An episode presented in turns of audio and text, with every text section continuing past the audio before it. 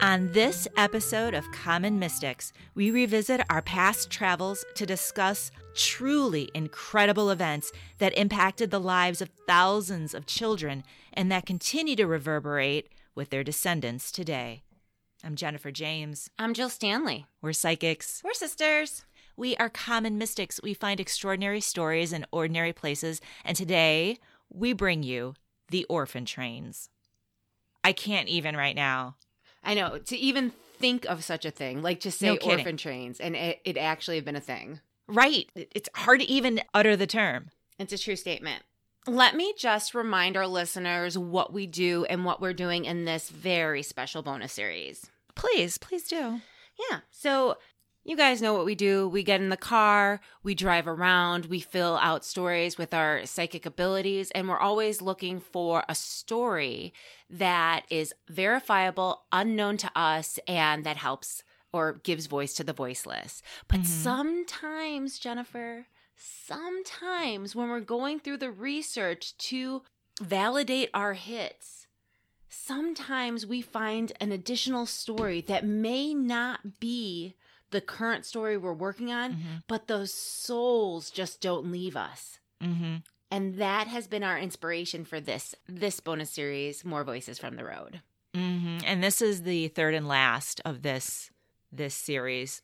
I could not get the orphan trains out of my head, and I'm so glad that we're talking about them today. It really is a huge event in American history that I'd never heard about. Me And- neither. Oh, it's mind blowing. So we're excited to bring voice to the orphans and the descendants of the orphans that were a part of the orphan trains. Tell me a little bit how we knew that we had to give voice to the orphans, John. You might recall, listeners, that we were on the road in 2021 and we were out west in Missouri and Arkansas, South Dakota. South Dakota. And when we were driving around, Jill, what were you picking up on? Well, there was this really gritty vibe of like street crime, of like poverty, like stealing bread, things like that, like this impoverished. Think of like Oliver Twist kind of Mhm. energy, right? Like you go Mhm. to pick a pocket dot too, like that kind of energy I was picking up on. I heard the word Ireland. And it was so odd at the time because it had nothing to do with the stories that we, I mean, we were like thinking about other things. So that was, seemed completely random. Right. But yeah, Ireland. absolutely. Oh, and then your, the song, America the Beautiful. Random. it was just running in your head. Yeah, random. Just very Uh-huh. random. And again, these are notes that you were putting down in the notebook that didn't Right. correlate with any other story. Correct. Correct. And then, so weird. I had this complete vision in my head of a girl in old time clothing, almost like a scarf around her head. She was on a farm, but she wasn't part of it. She was like in the field looking at the farmhouse and the farm, and it felt, she felt odd and isolated and disconnected from that world, but yet she was in it. That's a great vision. That's a I Thank mean, I. I love the imagery and it really it really does encapsulate what we're talking about. Oh, thank you. But but as we were driving around, time and time again, we were being drawn to the railroad. Yes, we sure were. And then and and do you remember this honestly cuz I don't I was up all night in South Dakota because I kept hearing a train. Do you remember that when we were in Sioux City? Yes, I do. And you were like, were you hearing the train? And I'm like, no. all night long. Just the honking of the horn of the train. And I was like, I just can't. So much that when we left the next morning, we went to like the nearest train depot so I can like look around and be like, what the hell, people? How are you running these trains all night? Wow. That was spirit. Those are the orphan trains calling you. It turns out I believe you're right. Tell me a little tell me a little bit about the orphan trains because this really is mind blowing. hmm So, first of all, I want to say that much of the information that I brought to this story came from a book called Orphan Trains to Missouri by Patrick and Trickel.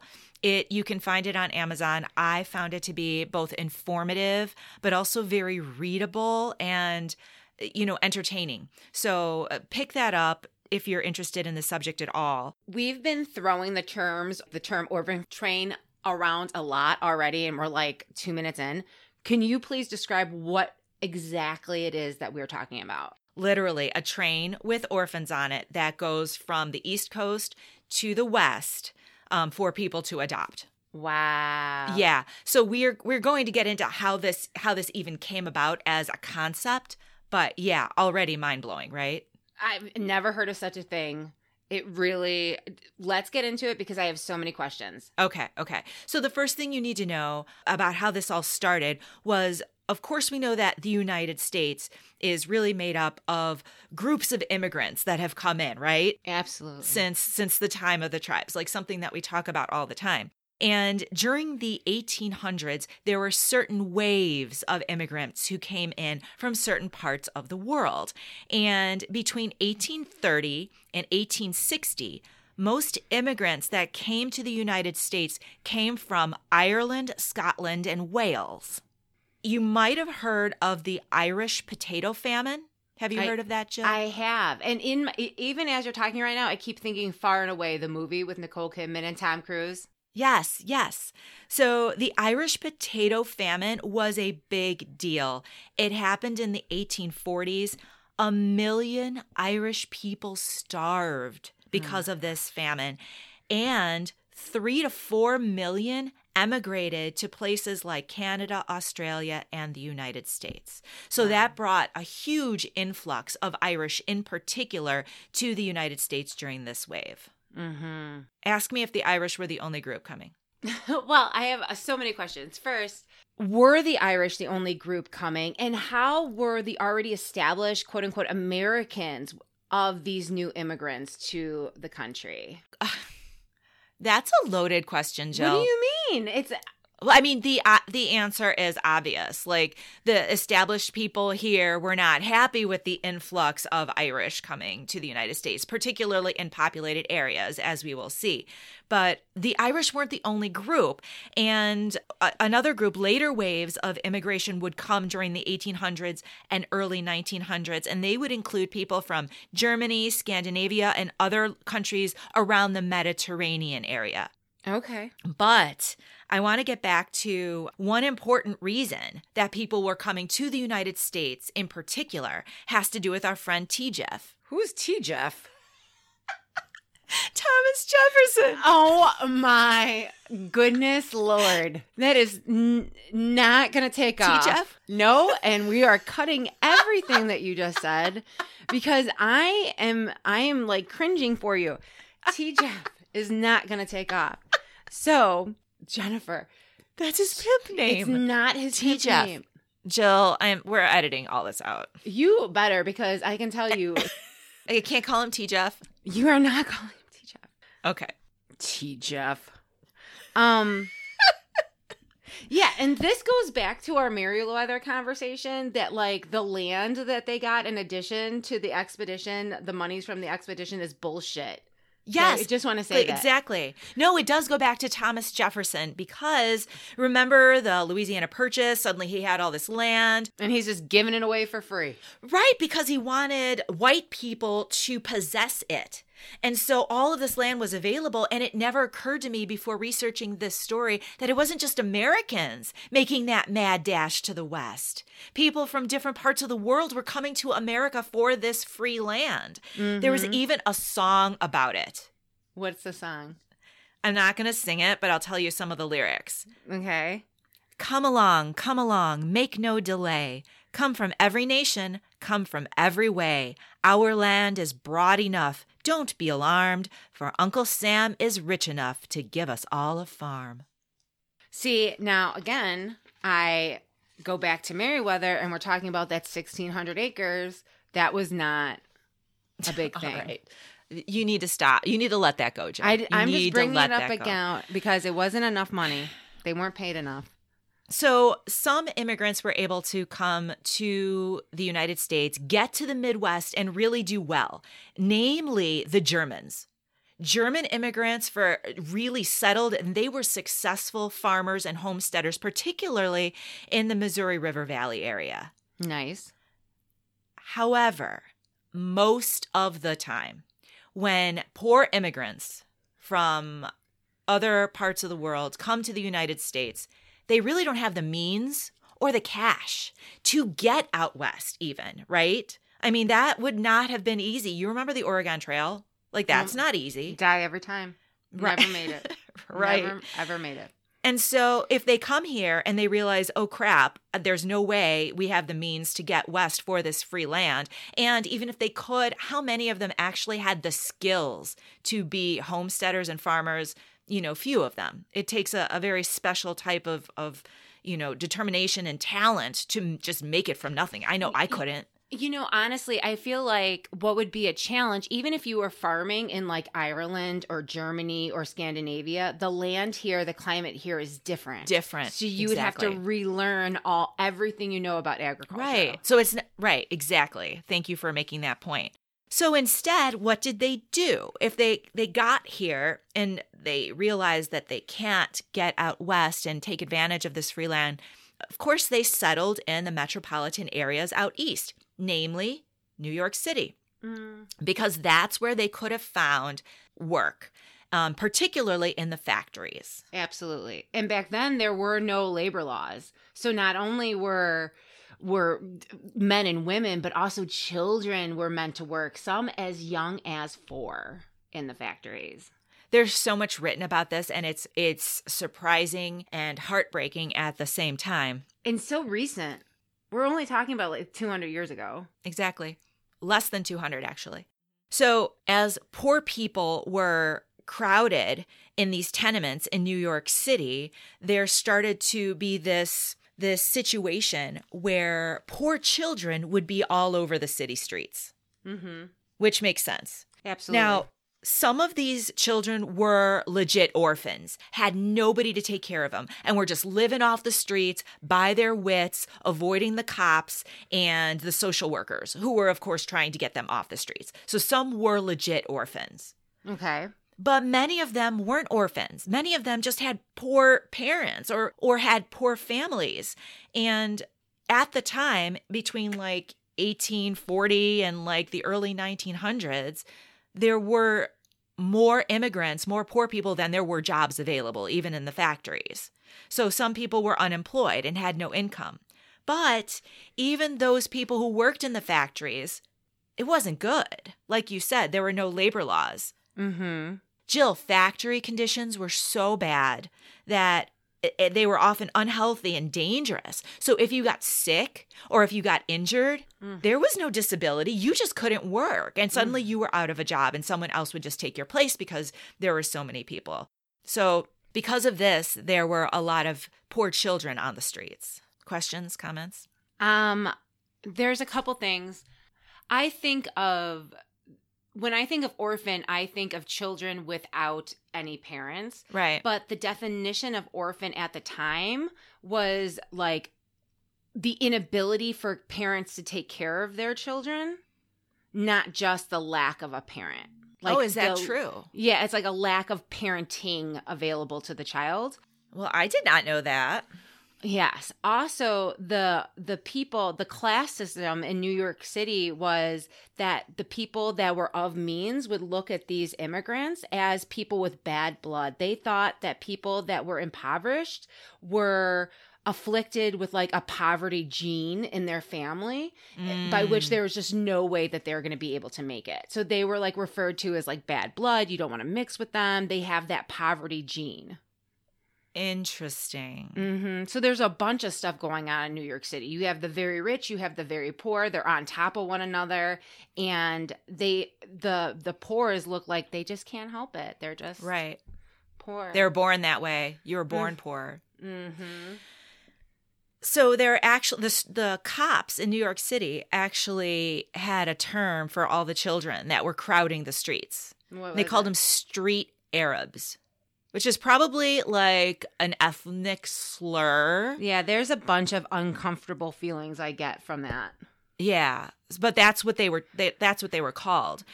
But Jill, some of these children, they were legitimately trying to earn money. Well, sure. The little newsboys, that was a real thing. Extra, extra, read I all know. about. I know. Right, they were really, they were really selling newspapers or sh- shoe shiners. They would Mm. be shining shoes, or selling matches on the street.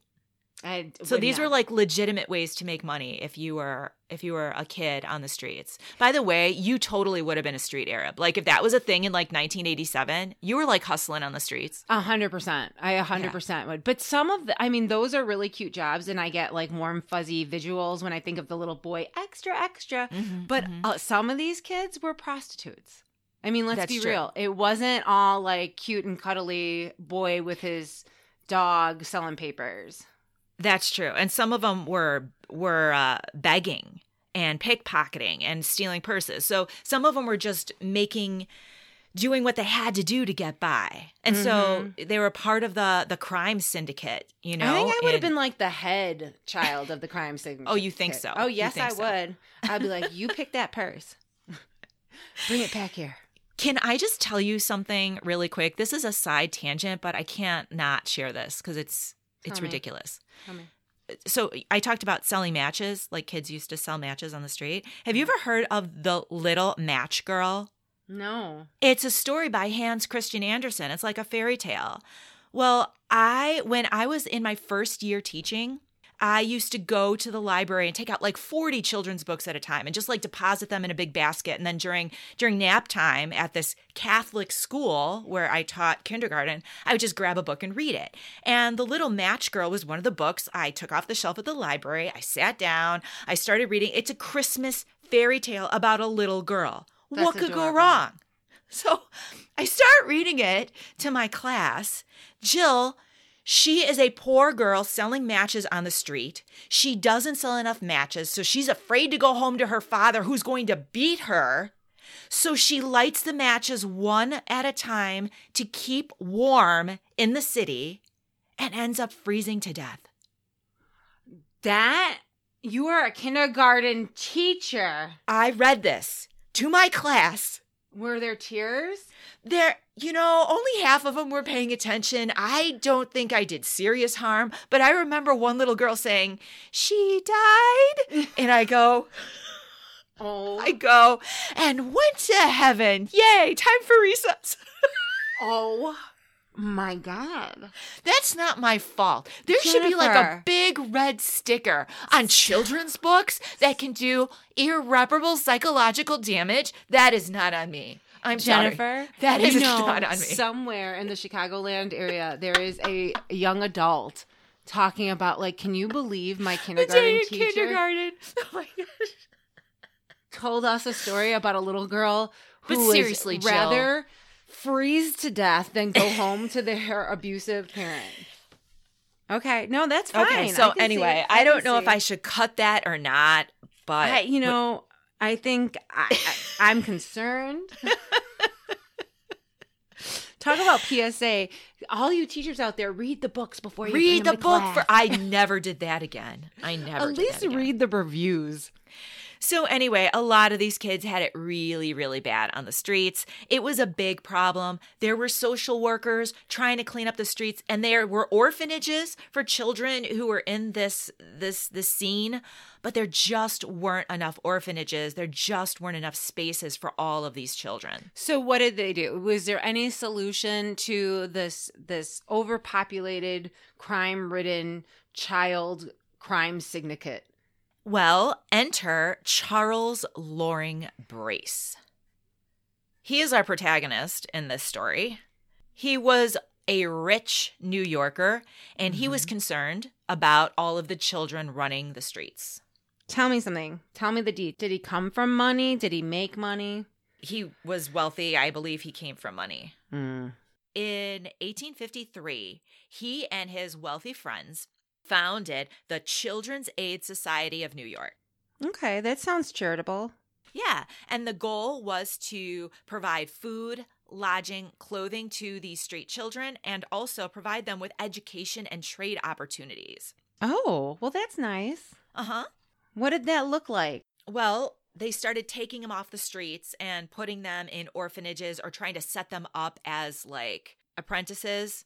Okay. And so they did that, but that was really slow going because there were only so many spaces, only so many people who could help out all of these thousands of children on the streets. Mm-hmm. So he came up with a new and radical plan, which was, of course, to ship the children west to be adopted by foster families in the rural American West. Let's time out there. I'm gonna let's take a break because I want to let let that digest. So Mm-hmm.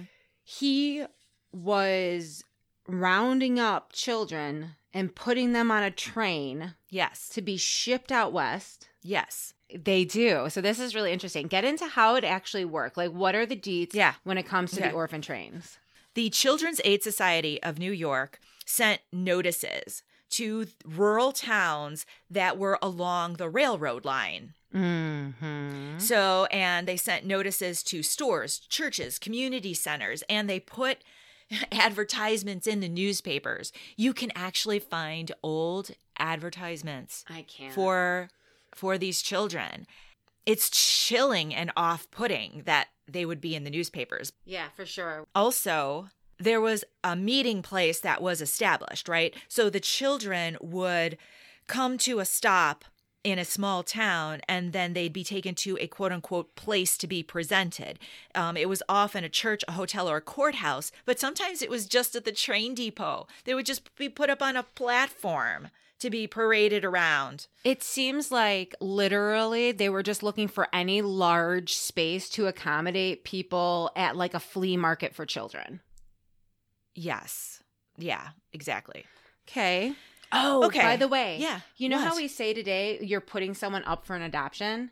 Yes. That terminology came from the orphan trains because they would put them, yes, on a platform. The kids were put up literally. They were on like a stage or like an elevated area. That is crazy. I had Mhm. no idea where that term came from. I didn't even think about it before. I would No just kidding. seemed like just up for adoption. I didn't know what that meant.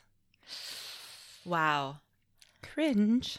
They didn't just put them on the train by themselves. They were put in groups of about 30, and there were agents, quote unquote agents, a man and a woman, who were employed by the society to ride the trains with the children, to get them ready, to get them up on the platform, to be presented. They'd, they'd ride with the kids from one stop to the next stop. And then those who weren't selected, they would ride back with them. And if they weren't selected, they'd go back into an orphanage in New York City. Oh my gosh. Jeez, oh Pete. Yeah. Potential foster parents were like vetted by local citizens in each town. So they, they didn't just let any old crackpot come and, and you know take take an orphan and and adopt a child. You had to go through like a vetting process. Yeah, but the people that were vetting them are their own people. That's true. The locals, local businessmen, local right. So if you knew Mhm. somebody, you could probably Exactly get right. a child. Right. I'm not saying it was foolproof, but they didn't just accept anyone. It- it's a thinly, it's a very thin veil It to me. Because if they really were putting these families under scru- scrutiny, it would be an outside independent. that is true, and they did not do that. They did not. They did not. Now the foster parents signed an agreement or contract and it stated that the arrangement would not be permanent until an agent of the society visited the home and it also said that if you adopted one of these children, they needed to be treated as members of the family, not as like, um, not as like a an indentured servant, for instance. But literally, literally, these children were indentured s- servants. And the contracts that the quote unquote foster families were signing was up when the child was either 18 or 21. So, like, by definition, the way we think of servitude, these children were, Mm, even though these contracts contracts were signed. mm. Just saying. And there was a way that the society planned on checking up on these children. Mm-hmm. The parties taking the children, in other words, the foster parents, were supposed to write twice a year about how it was going. So, writing letters to the society. The children were also urged to write to the society as well and let them know how things were going. And the foster parents were allowed to back out of an agreement, back out of the contract, if the child proved quote unquote unsatisfactory.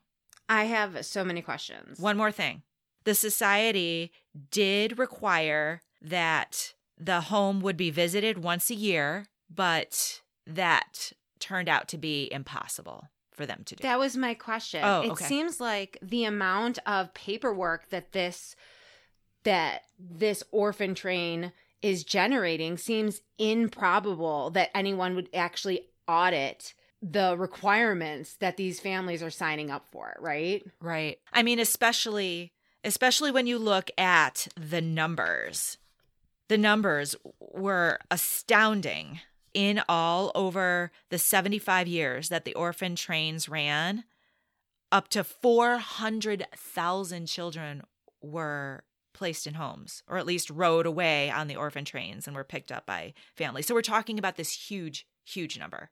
Yeah, from 1853 to 1929, this um, was an unofficial policy Yes. that people were doing. That's right. And there were historians, as they look back, they theorize that the the amount of information they have on the actual going ons of the orphan trains is only a fraction Mm, I believe of the that. amount of people that actually went through the process. I believe that. I believe that. Jill, I know we've been pretty critical, but some good things did come out of the orphan trains.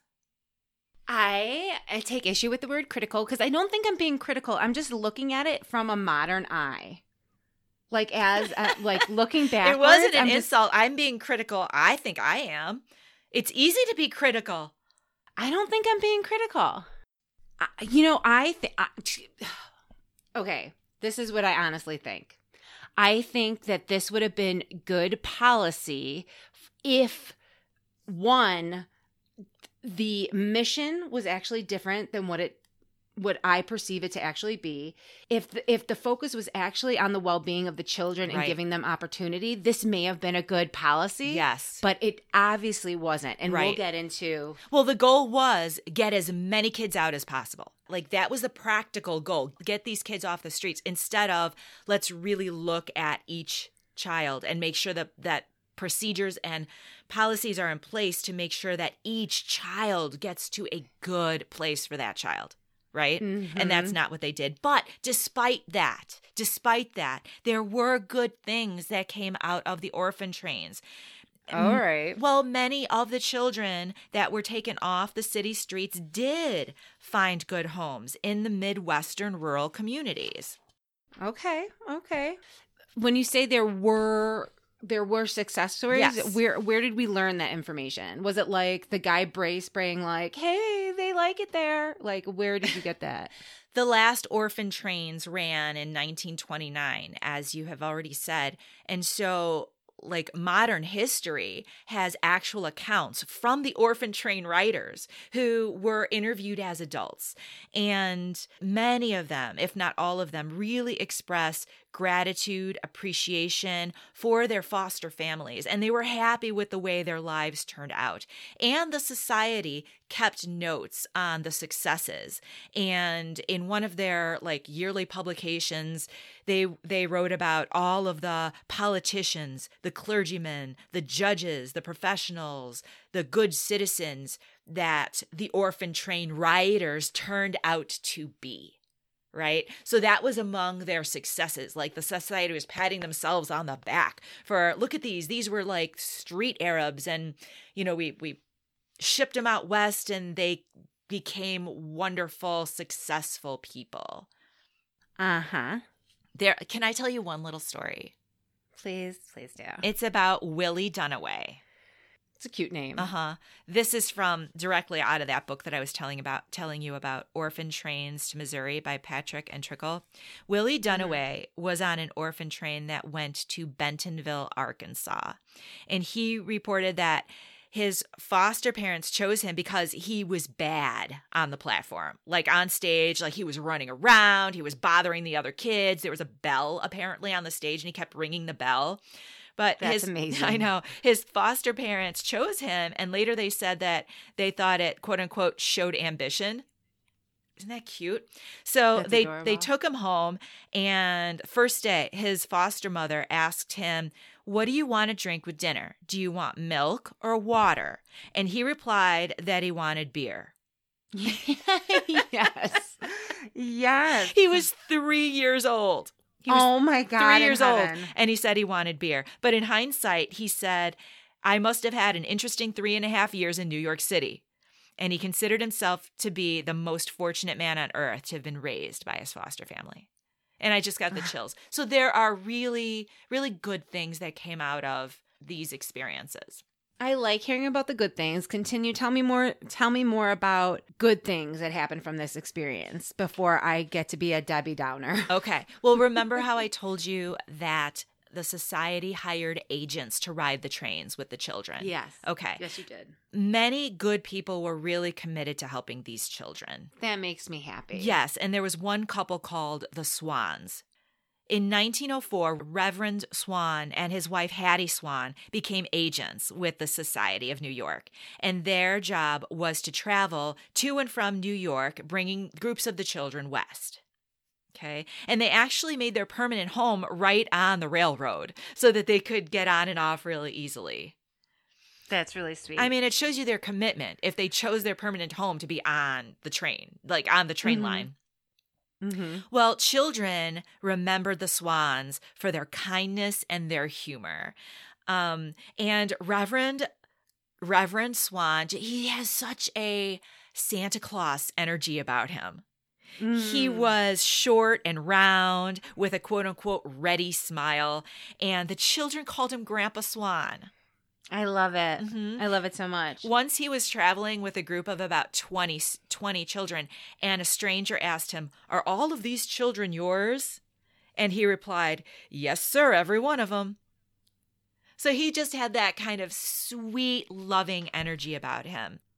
I absolutely love that. And in my own research, there was a story about his wife, Hattie. Hattie. So Miss Hattie would come visit the kids that were placed every year. And one of the children would call her Miss Hattie, and then she would just have a conversation with him as he was playing, talking about his life and how he was acclimating, is really what she was doing. Yeah. But he didn't know why Miss Hattie was coming every year to check on him. He was like, she would just play with me in the yard and ask me questions. That's how it should be. Mm-hmm. I love that. Yeah, Reverend Swan also, he and his wife, they made sure that they visited these children in their homes. Now, on one occasion, Jill, I have to tell you, and I love this so much. Tell me. This is like my favorite thing. I'm going to try not to start crying right here. On occasion when the children weren't a good fit, they would they would take the children themselves and foster them thems- themselves un- until they could be put into a permanent home. But this one little girl, her name was Elsie, and she couldn't find a foster family to take her in because she had a facial deformity. And the Reverend and Mrs. Swan, they adopted her themselves. Oh, I love it. I know. Isn't that the sweetest thing? That legit is the sweetest thing. I want to snuggle the I- little girl. The Swans are remembered in their permanent home, Sedalia, Missouri. They're known today for their generosity and kind, kindness, and their work with the society has over time been praised and admired. So, really good people. They're not the only example, but they're they're a shining beacon of an example of people who really served these children well. I hear about this this couple again and again because they really were the exception. they Oh, really cared about these people. I know.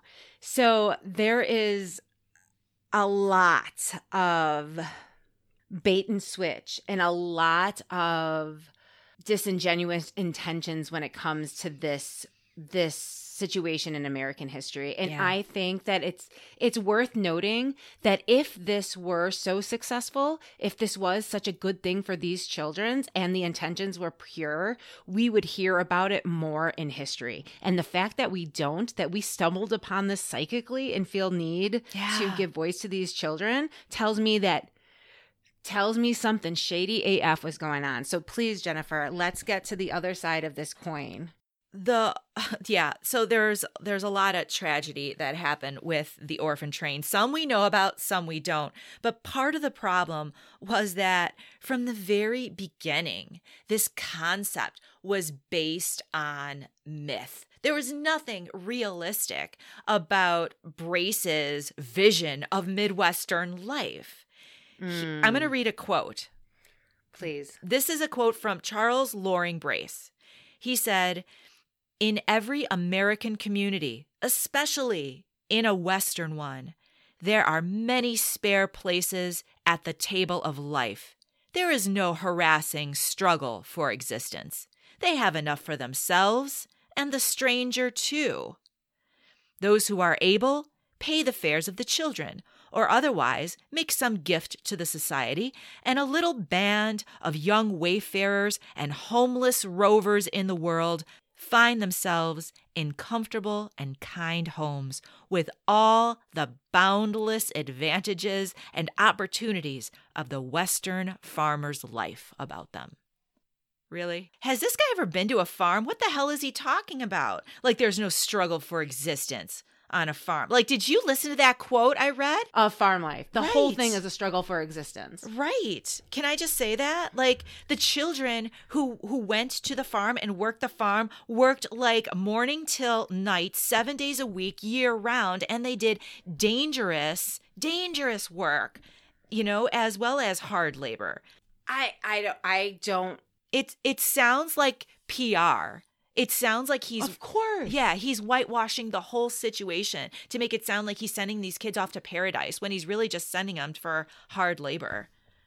Who, okay, there are so many questions I have. Yes, I agree with that 100%. He's sending a very specific kind of kid for hard labor Yes. to work on the farms Yes. in the West. Right. He was taking children, targeting specific demographics of children, and saying it was to help them acclimate to the West and to these farm families. He wasn't taking African Americans, and history says that he does that because he's a sta- staunch abolitionist.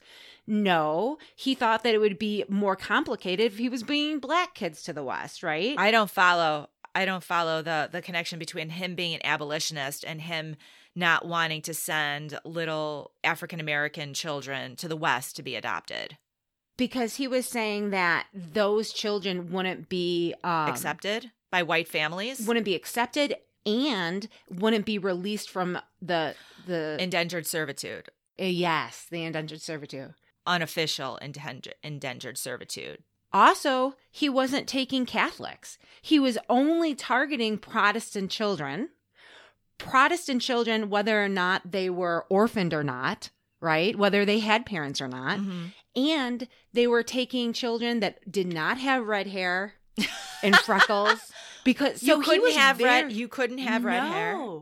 No. He was being very specific on the type of children he was sending out west. So it he wasn't that sent he was white Protestant children out west without red hair Without and red that hair. had and that had no handicap. Oh, So if you were black, redheaded, of any ethnicity that can show on your skin or face, you were eh, or Catholic, you are not getting on these trains. I am dropping the bullshit gauntlet down right now. I'm telling you why. why? The way the this program was funded, not only by the aristocrats in New York City like the Daddy Warbucks, but also the railroads. The railroads were just developing during that time in the 1800s, and there was a labor shortage in the West. So they were banking on these children coming west so that they could provide the labor to these families and to create the infrastructure to make the goods to bring back and to to utilize the railroad. So this this free labor provided by the children actually directly benefited the railroads? Yes. And as a matter of fact, in the this program, like we keep saying, ran from 1853 to 1929. What happened in 1929? If yes, the stock market crashed, Correct. but also the last developed depot, train depot, was created in the West. So after there was no Ah. longer a need of the shortage, as like when everything hit the fan, the railroad was like, I'm not giving passage anymore to these kids. That makes a lot of sense. It makes a lot of sense that the railroads would want strong towns along the way. right, developed towns. Develop towns, and in order to develop the town, you need a population of workers. Wow. a population of workers. You need products. I did not realize that. Thank you for bringing that up. But another aside, you said Daddy Warbucks. The Daddy Yeah. Warbucks is in like New York City, like funding this. Yeah. Um, Am I? I I just have to say, Little Orphan Annie was a redhead. I never realized that she would not have been wanted. She would not have been adopted because she was redheaded. I had no. I, that was completely lost on me until you just said that just Well, And now, when you just said that, you know where I went. you know where I went. Wendy's. Oh my god. Where did you go? Where? Tell me. Where'd you go? Oh my Tell god. Tell me. I went Anne of Green Gables, not double stack. Oh, not to double stack. Wow. you will leave it and you will remember. because little Dave Thomas's daughter has a redhead. and so we all need to eat Wendy's to support the redheads. Oh my God. Anne of Green Gables, Jen. And Rachel Lynde and all that negative talk she had about Anne. And her and Anne's red hair. Yeah, I never realized there was such a stigma in history over red hair. Oh my gosh. Ah. So, I mean, we've been talking so much about this already, but obviously, this orphan train plan, it never took into account the emotional upheaval that it caused so many children. Like you said, they were removed from the only environment they ever knew. So, a lot of them, it was the first time they ever left New York City. And can you imagine, Jill? I can just I'm I can just envision myself sitting on a train going westward with a group and after each stop like not getting picked and the group getting smaller and not getting picked and the group getting it's like middle school like being picked for a sports team like everybody's being picked around you but you're not being picked That happened to me my entire life. and then at the end of the stop you just have to like be shipped back to you know be put in an orphanage traumatic If I were on the train, I don't know if I would be rooting to get adopted or not. I mean, honestly, because some of these children had parents and families. There was one story, and I'm sorry to interrupt you, but there was one story about a woman who um, needed to work but couldn't watch her kids. So she had brought her kil- children to the foundling hospital, like a hospital for children that were born who without parents or parents that were going to give them up for adoption. And this woman brought her children to the hospital so she can do like her job. And she's like, "Can you just watch them for me for a couple hours?" She came back, and her child, her children were put up on the orphan trains, and she never got her kids back. There are a lot of stories like that. But yeah, no, that that's just crazy. Oh, and if you went with your siblings, they were almost always separated. That would suck. So on YouTube, I watched this documentary about the orphan chains. Ooh. and there was this um his a brother and his little brother on the train and they tried to separate them like he they just wanted the older brother and the little brother cried so Oh, hard that they were adopted together like the Oh. woman was like i just can't just bring them both i don't even care isn't that the cutest thing It is. that makes me happy. There are so many stories. There are so many stories about the orphan trains. And a lot of them illustrate that the Children's Aid Society was not always super careful about who who they picked up like you said they would sometimes have living parents Not only that, but the parents would leave letters for the children and be like, "Okay, you gave my children away. I understand, but can you please send give them these letters to let them know that I love them and I wanted them?" And there are boxes in uh, in like the archives in New York City of these oh god don't tell of these parents' letters. I'm serious. Oh, I'm not kidding.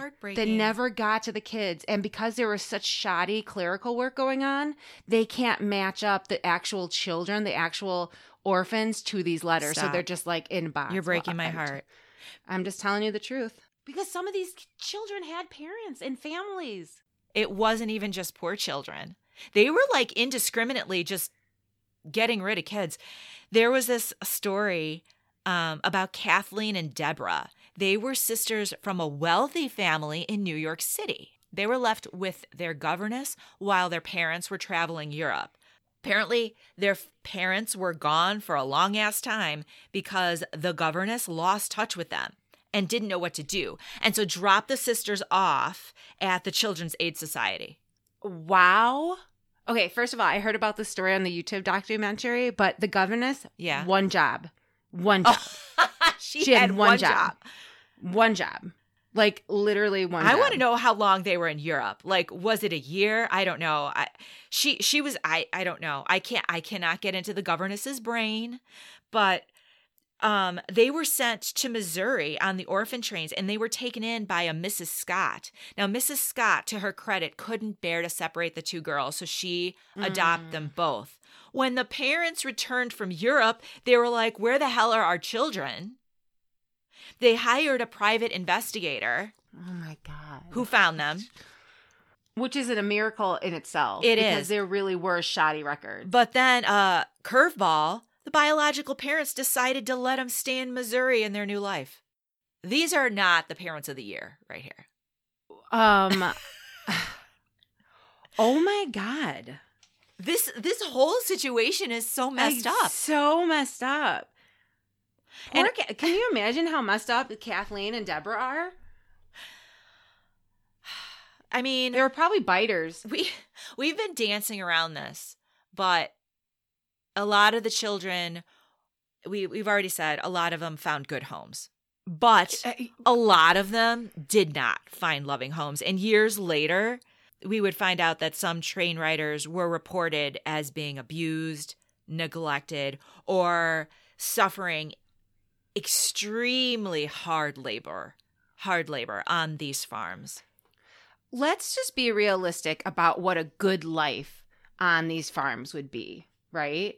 Like the best case scenario is that you have a loving family that actually cares about your education Right. and doesn't treat you as an other, but you're acclimated into their family. Right.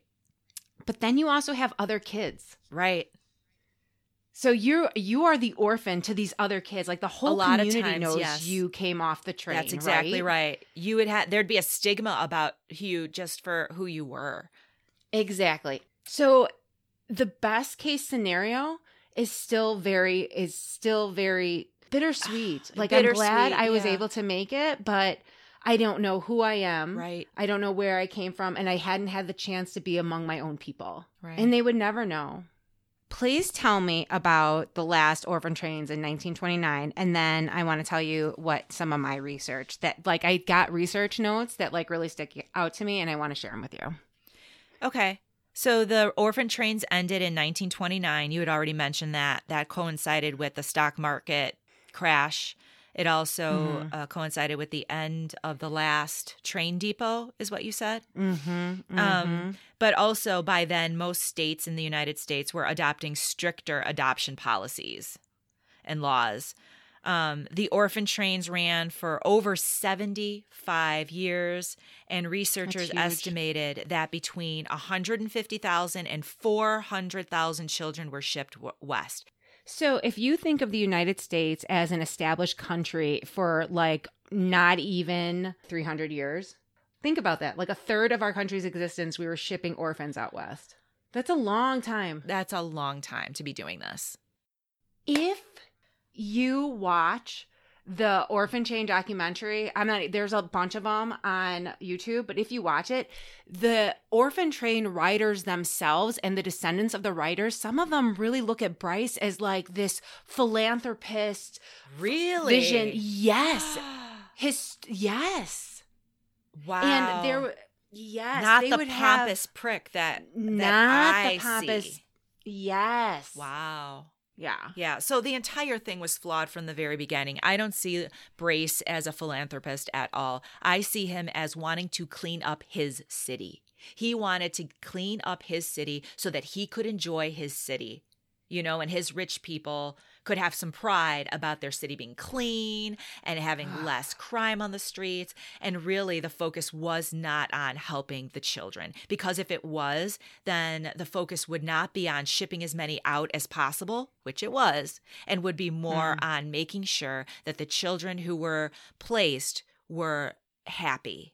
So, who in this scenario do you think we're giving voice to? Who's been haunting us, Oh or at least you, because you were haunted in a real I, way? I am. I'm kind of tortured by this. I think there are so many children who were taken on by families who disappeared, who ran away, who had to make ends meet, who suffered. beaten. Uh, oh my gosh. Who are beaten? I don't even want to mm-hmm. go there in my head. Yes, I think terrible, terrible things happened to some of these vulnerable, the most vulnerable people. I'm just so hurt. My heart is just so hurt for the children that we don't know about because they didn't write in and nobody went to find out what happened to them. But I'm also sad for the children who were placed and who had to completely abandon everything they knew before and just take on like an alter ego to cope with their new circumstances. I think that that's hard as well. So, one in every 25 modern Americans have personal history that has been affected by the orphan train. So that's like huge. That's way huge. And that can th- that explains why you've been tortured by this. First of all, the ghostly train noises at night Mhm. were a little scary. Yeah. There's nothing creepier than children and then like ghostly train noises. You don't need to do that to people. I hear you. I hear you. Spirits of unrest. But that was a little scary and I had to drive the next day.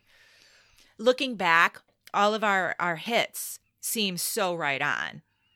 Mm-hmm. you know, with the poverty crimes, the stealing food. Obviously, the children on the streets were doing that. Me uh, having Ireland come to mind, and you with America the Beautiful song. Mm-hmm. Mm-hmm. Um, and that the whole idea of the girl who's on the farm who's feeling pensive and detached from it. I mean, it all just just made sense. So I, I knew we had to talk about this story. It But why do you think now we're giving voice to these orphans? I think that Charles Loring Brace created this seemingly benevolent society, it was really done for very selfish reasons. And the there were some very serious unintended consequences that came of it. And I think today we have to be careful of even those most benevolent, large scale enterprises because sometimes there is an ulterior motive and there are oftentimes oftentimes unintended consequences that that aren't good for people that might hurt people because of it thoughts I agree 100%. do you I think that it's very easy for people with um, money, power, and prestige to create a narrative narrative that people can buy into very Mhm. quickly. and people are going to buy into anything that sounds benevolent you know help the orphans let's help the orphans oh my gosh, if that, yeah, we're gonna help the orphans. We're gonna do this. It's uh, you wouldn't even ask questions. You're like, yeah, Of course. I, want to help children. right What can we do? Right. And you don't always take that extra step to be like, how are you helping the orphans? Which orphans are you helping? How are we going to make sure that we're helping the orphans? Do you know what I mean? I just think we have to be smarter. I knew, I mean, I'm talking for myself. I think I need to be smarter about where where I put my money and where my money's going. I honestly believe that part of my strength as a person is knowing who I came from and that I was loved. Mm. And for me to be a successful person, I think I'm doing that on the shoulders of my mom, my grandma, my sisters, and to be alone in a community that I don't have that kind of support and still succeed seems like such a, a strong feat for some of these people and characters in history that had to go through this devastating separation. Mhm. You know what I mean? Even the successful orphans, I'm saying, it was a real uphill battle Mhm. in my mind. So I'm glad that we're that we're bringing light to this this period of American history and some of these deeds. Check out you two and the Orphan Chain documentaries on YouTube. They're really good. Mhm. Also, um, an author, Christine Baker Kline, wrote a novel about the uh, the orphan trains and did a whole lot of research. She had a presentation in Kalamazoo a couple years ago, Oh. which is worth a gander if you're on YouTube to check it out. You'll learn a lot about this situation that has gone undetected in the mainstream of American history. And once again, Orphan Trains to Missouri, the book by Patrick and Trickel, is a really good read if you are interested in this subject. So, Jill, tell the people where they can find us. Well, check out our website, commonmystics.net. Find us on Instagram, Facebook, and our Twitter feed at Common Mystics Podcast. Listen to us wherever you're listening to your favorite podcast. But if you happen to be on Apple, please leave us a positive review so other people can find us. Thank you and good night. Thanks. Bye.